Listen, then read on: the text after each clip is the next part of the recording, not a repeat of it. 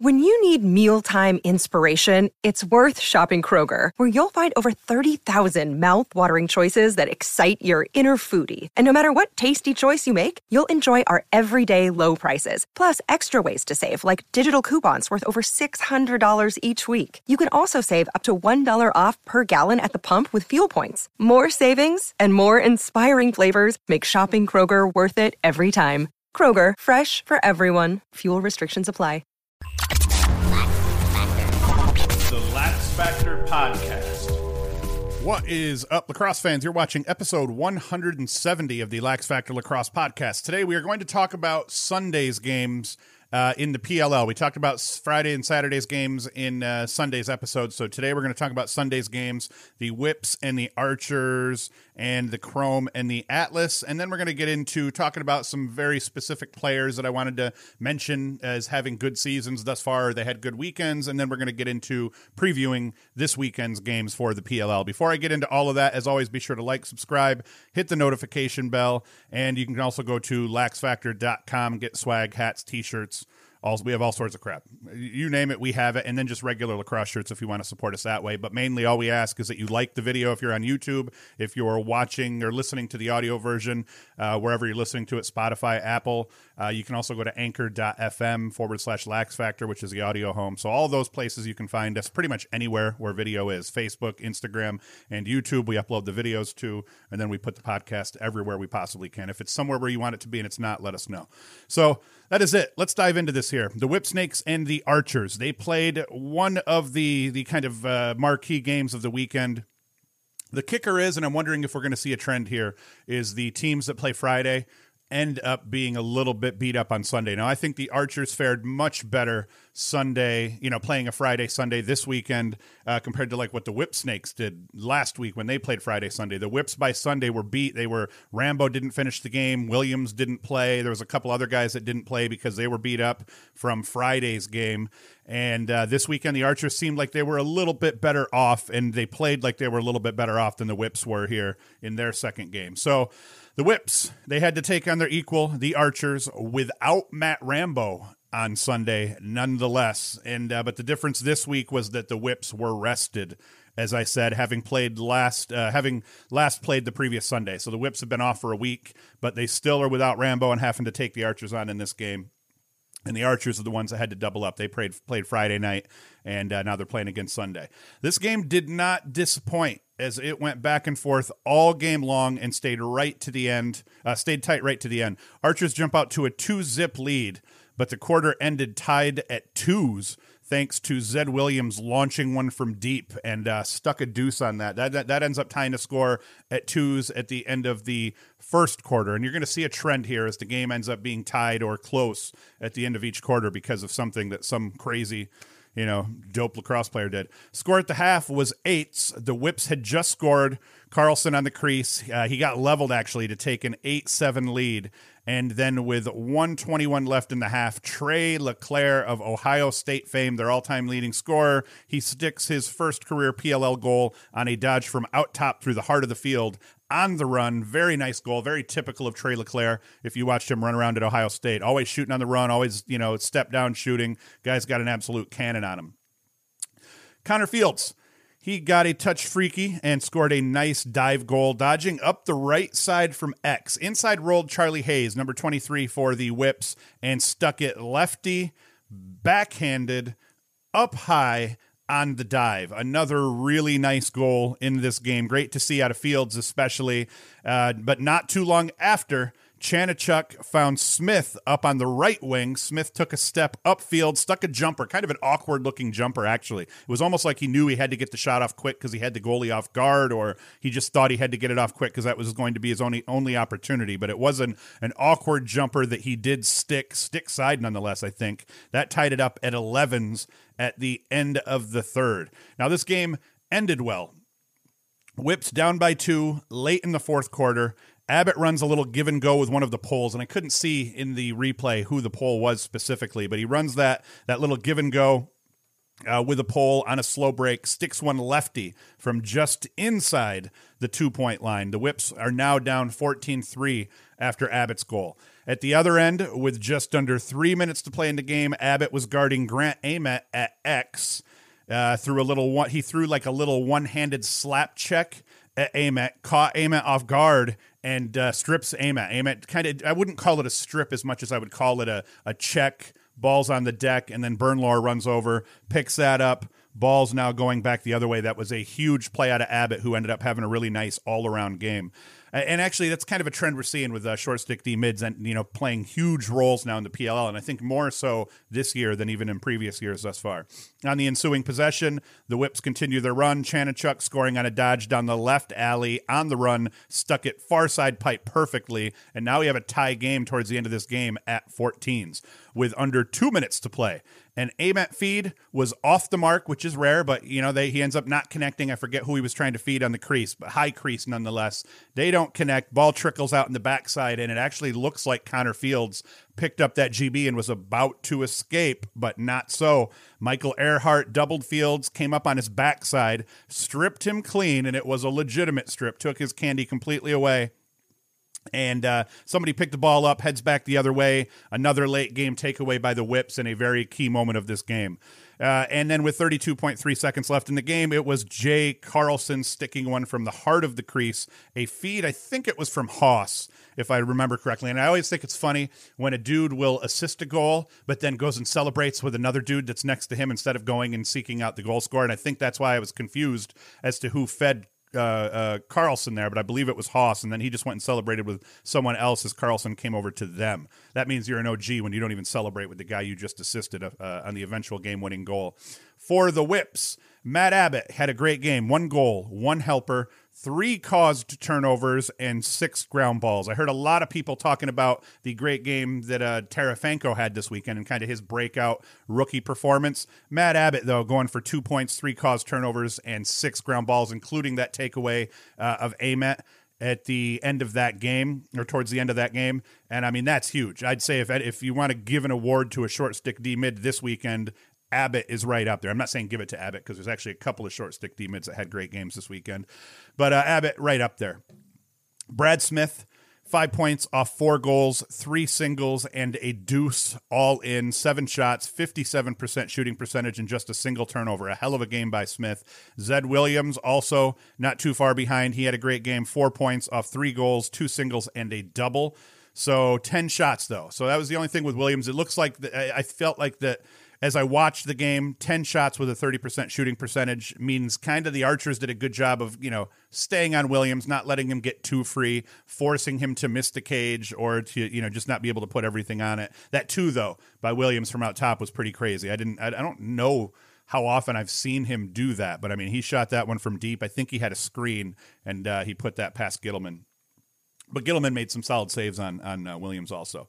Kyle Bernlohr he had a rough outing in cage, just four saves, 22% save percentage. The Whips defense needs some credit, though, for holding the Archers back as much as they did, considering they only allowed, I believe it was, uh, I don't even know. I was going to try to, to, to stake a claim. The, the way they word their stats. I, I have been automatically thinking that they were showing the shots on cage, but they're actually showing the goal scores against. They call it SA instead of GA, so that was screwing me up. So I don't have the actual sh- number of shots that he faced, but four saves, twenty two percent save percentage. That is not very good. Now, for the Archers, Will Manny in the loss, four goals and an assist. Tom Schreiber, two goals, two helpers. Grant Ament, two and two. Connor Fields, one and three with only one turnover. And that's exactly what the Archers want to see out of Connor Fields as they kind of try to figure out what's his role within the offense. And my gripe with Connor Fields so far at the PLL level is he's it's just been a story of holding the ball too much as part of dodging and going to the rack. The the one dodge, two dodge, three dodge um, has not been working so far for Fields. So for him to have a goal and three helpers with only one turnover, that is huge, and that is very good news for Connor Fields fans because that's going to keep him on the field much much longer, especially with a great team like the Archers. Adam Ghitelman, decent game, 15 saves, 52% save percentage. You know, not enough to get the win, but uh, he wins the goalie battle if he's uh, you know if you're keeping track of that at least a little bit of Twitter funniness, uh, funny business that we had here also. RJ uh, Kaminsky, as you know, Comiskey, I think it is, as you know, he has access to the locker rooms, just un, you know, unbridled access. The dude can just pretty much put a camera in anyone's face anywhere, no matter where they are. We're listening to coaches and huddles, and he's talking to people after scores and everything like that. So that part of it I love. It's definitely cool. And uh, and you know, he's in the Archers locker room and he's filming and he records Ratliff. I think it was Ratliff talking about how he's sick of Zed Williams scoring goals. And I think he said something like, I'm, I'm sick of Zed Williams scoring fucking goals or something like that.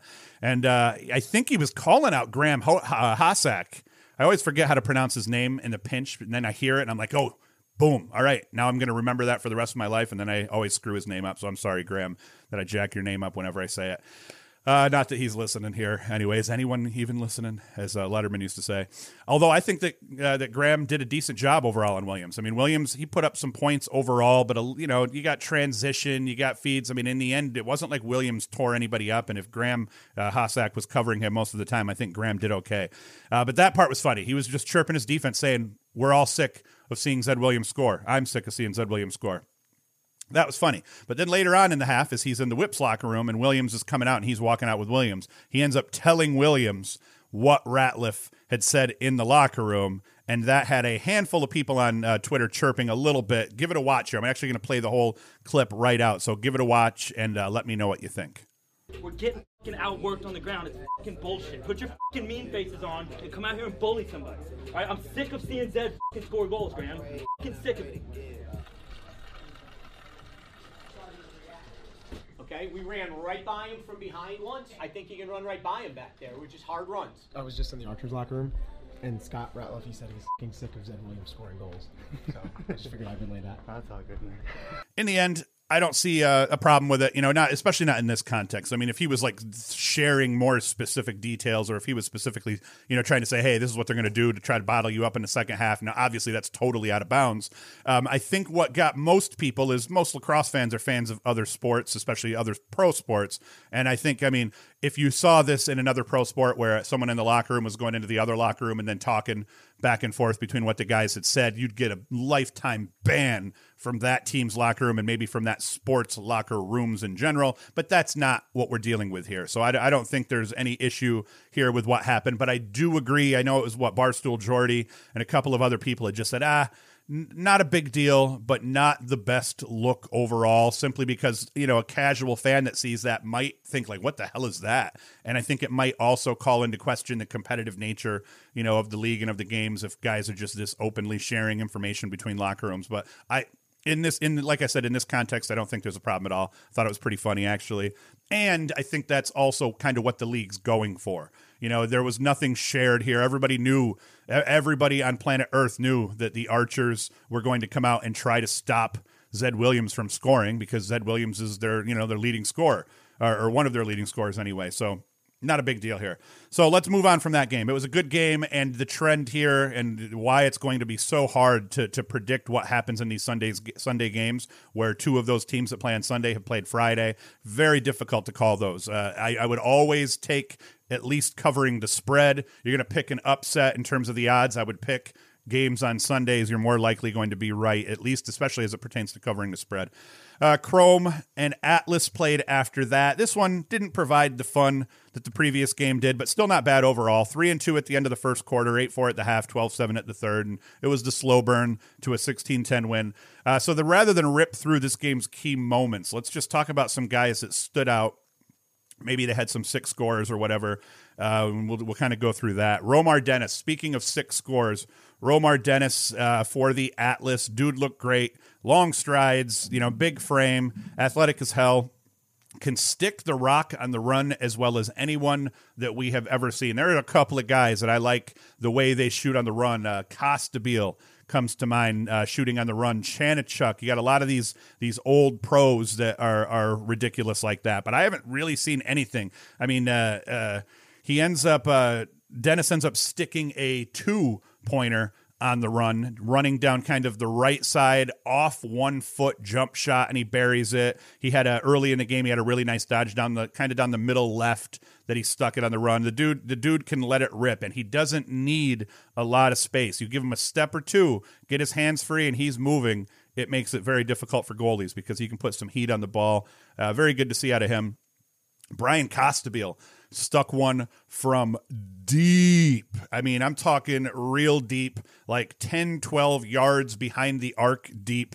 He finishes the game with six points off four goals, three singles, and a two pointer. And then he had a helper as well. Took nine shots and just had two turnovers. So a great game for him. He also had two cause turnovers and two GBs. So Costabile really earning his paycheck here this weekend. Great game for 2 6. Uh, he's been huge for the Atlas. Their best player to a degree in terms of scoring the rock and, and making things happen. He's been consistent, and that's going to continue. Costabile, great midi out of Notre Dame, uh, great lacrosse player.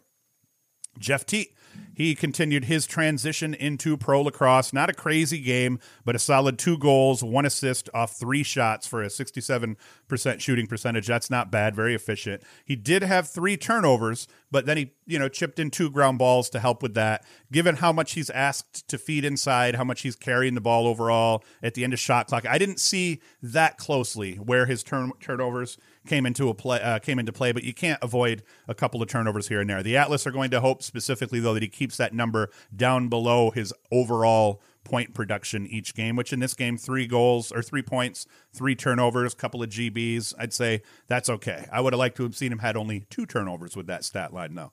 Trevor Baptiste, he won 15 to 24 faceoffs. That's good for 63%. He picks up nine GBs in the process and had an assist as well. That's a good outing for Baptiste overall. His win percentage this season so far, 59%. He struggled a bit versus the, the Redwoods and TD.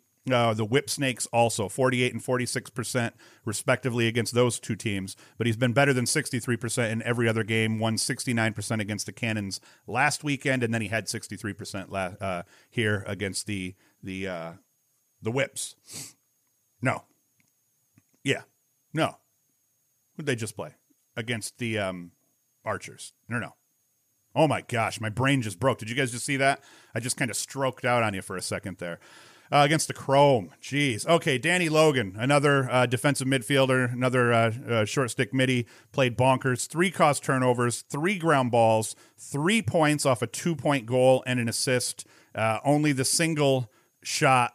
Uh, and he stuck it 100% shooting percentage and no turnovers. That's how you play short stick midfield here overall. Danny Logan, you know, just going two ways all day long. Not much great to say about the Chrome overall, except they were obviously gassed at times. We saw that out of both teams that had to play Friday and then play again on Sunday. And uh, it's going to be a theme that you're just going to see all the time here. I'm sorry to keep itching my nose. I got to shave. I just hate shaving, so I don't shave a lot. And as I'm sitting here recording, my mustache is jacking up my nose here. So that means it is definitely time for a shave. I'm a disgusting uh, pig. Uh, uh, Sconone gets to start for the Chrome. Didn't have a great day. I, I presume Galloway is just was just given rest. He's a geezer. Dude's got a sixty-one percent save percentage. So I didn't hear in the broadcast why uh, they were sitting Galloway for the day, but I presume it's just due to his old age and his arthritis. 38% save percentage for Sconone in the day, just eight uh, saves. Looked a bit out of sorts. Communication, they were talking about that during the game. That That's one of the big things Galloway brings, besides the fact he's a great ball stopper, can get the ball out in transition. He's also a great communicator, a veteran. Uh, but I, I wouldn't put too much on uh, in this game. He's an incredible goalkeeper. I just think it was a, a rough day, tired defense, and people got frustrated. You could tell he was getting frustrated, though, at times, which is the only thing that worried me a little bit for the dude. But overall, tough day. So not a, not the greatest game, but you know, still, hey, worth watching on a Sunday. And let's get into now talking about some random shit from this weekend's play.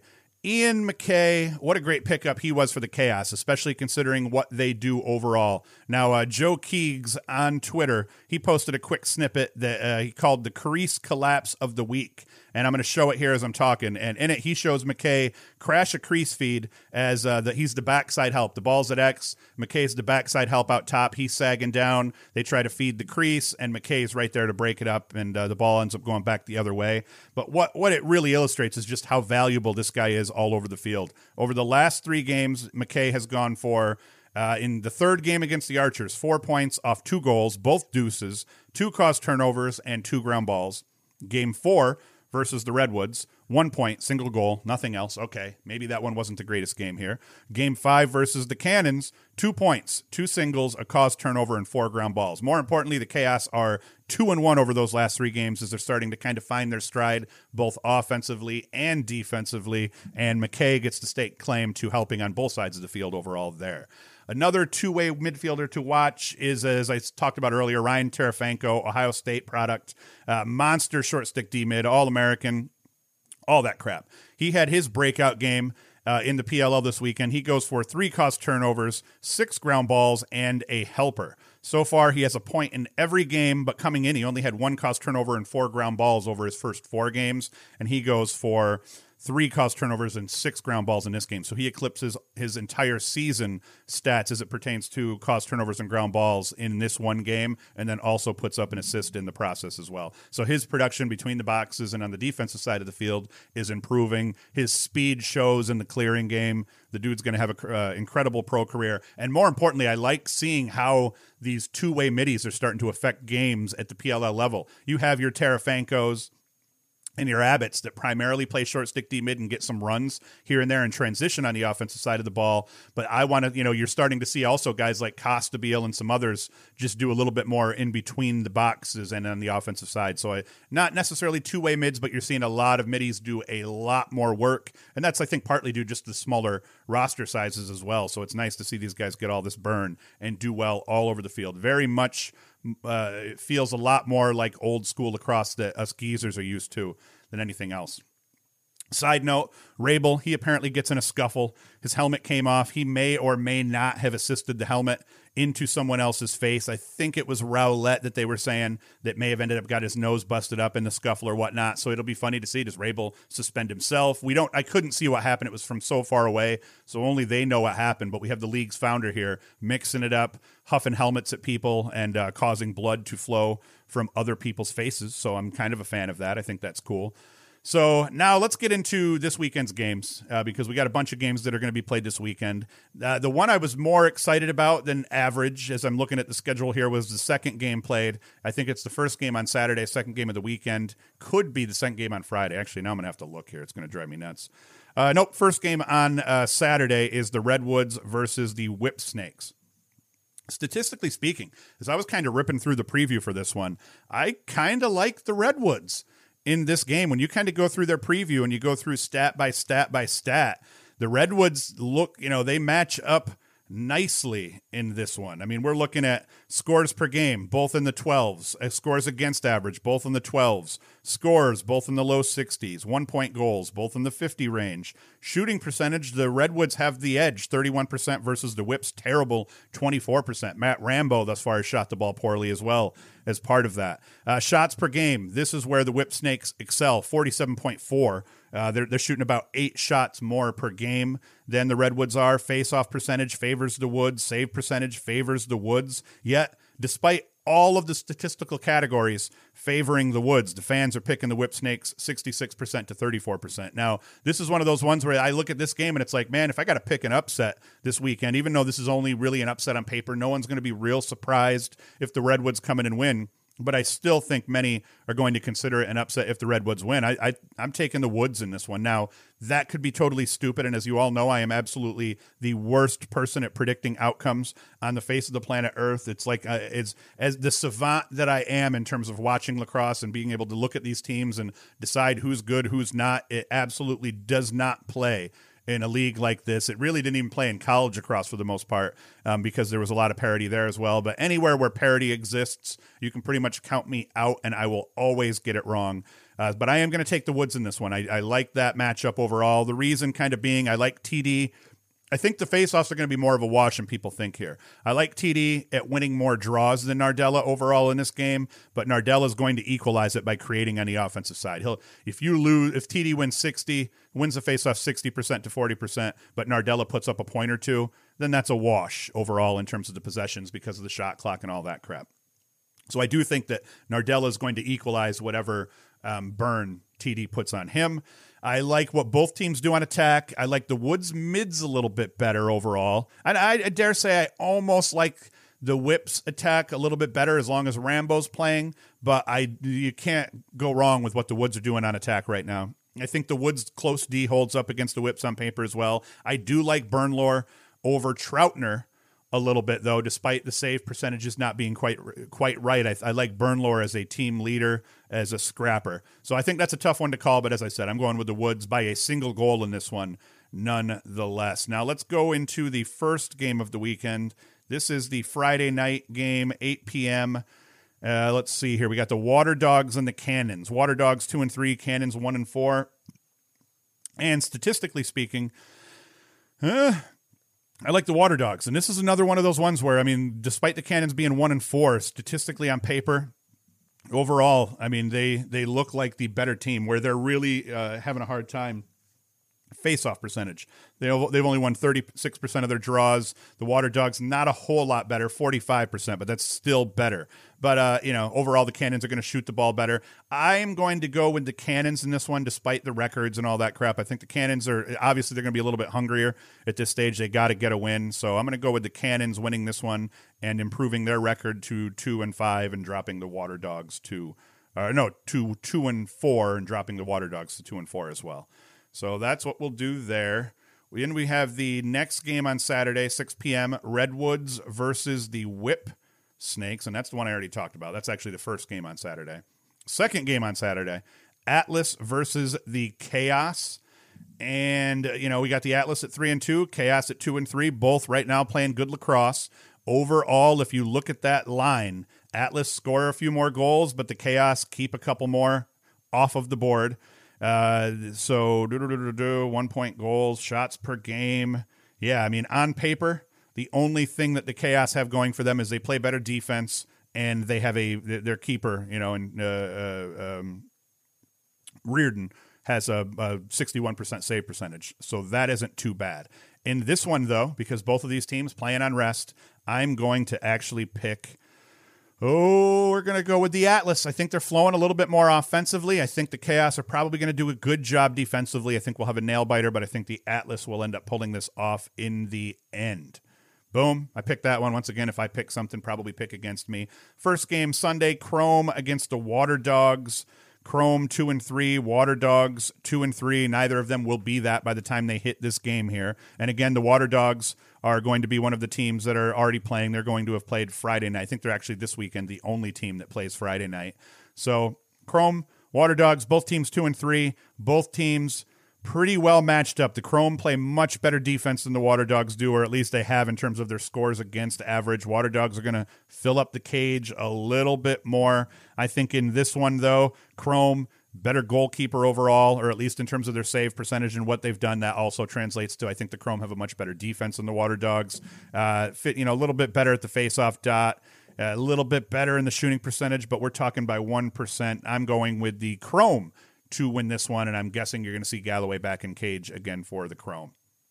And then we go Cannons, Archers, the end of the weekend here. It is a night game actually being played on Sunday, 7:30 p.m. face-off on Sunday. Cannons, Archers, Cannons one and four, Archers three and two, Cannons the other team that had to play Friday night against the Water Dogs, uh, and so obviously neither of them are going to be at, at these, or at least the Cannons aren't going to be at this record here come that archers going to be on, on rest so i mean it's, it's a no-brainer. I'm taking the archers all day in this one. Statistically speaking as you're looking at it the the the cannons what they do the worst is play defense. The cannons play almost no defense. They don't it, it's one might say they might not really even be trying on the defensive side of the ball giving up 13.2 goals per game but they're scoring 13 you know uh, they, like i said they shoot the ball well. Uh, their, their midfield's been solid uh, but i still the archers on rest Cannons playing on Friday night, so I think the Archers are going to win this one, probably by a margin, three, five goals, somewhere in that area. So that's it. That's our preview for those games coming up here. Uh, we'll probably talk a little bit more about rookies again on Sunday's episode. We'll recap Friday and Saturday's games. So we'll talk about the three games that are played before Sunday, and then again we'll rinse, rinse and repeat. New schedule. I keep shifting things on you, but finally I'm getting back to two a week. So we're going to go continue to go Sunday, Wednesday, Sunday, Wednesday, Sunday, Wednesday, and I may throw in a bonus video video or two on a Friday, but we'll see how that goes. So that's it for this episode. We talked about everything I need to talk about. As always, you can go to laxfactor.com, get t shirt swag and all that. Be sure to like, subscribe, hit the notification bell, share the crap out of this video. If you're listening, share, continue to listen, uh, engage. You can go to anchor.fm forward slash lax factor and you can uh, chirp us there. You can send us audio messages and things like that through anchor.fm forward slash lax factor, or just hit us up on social media. If you have questions that you want me to answer on the show, send those over too. I'm really bad at breaking things up and doing segments,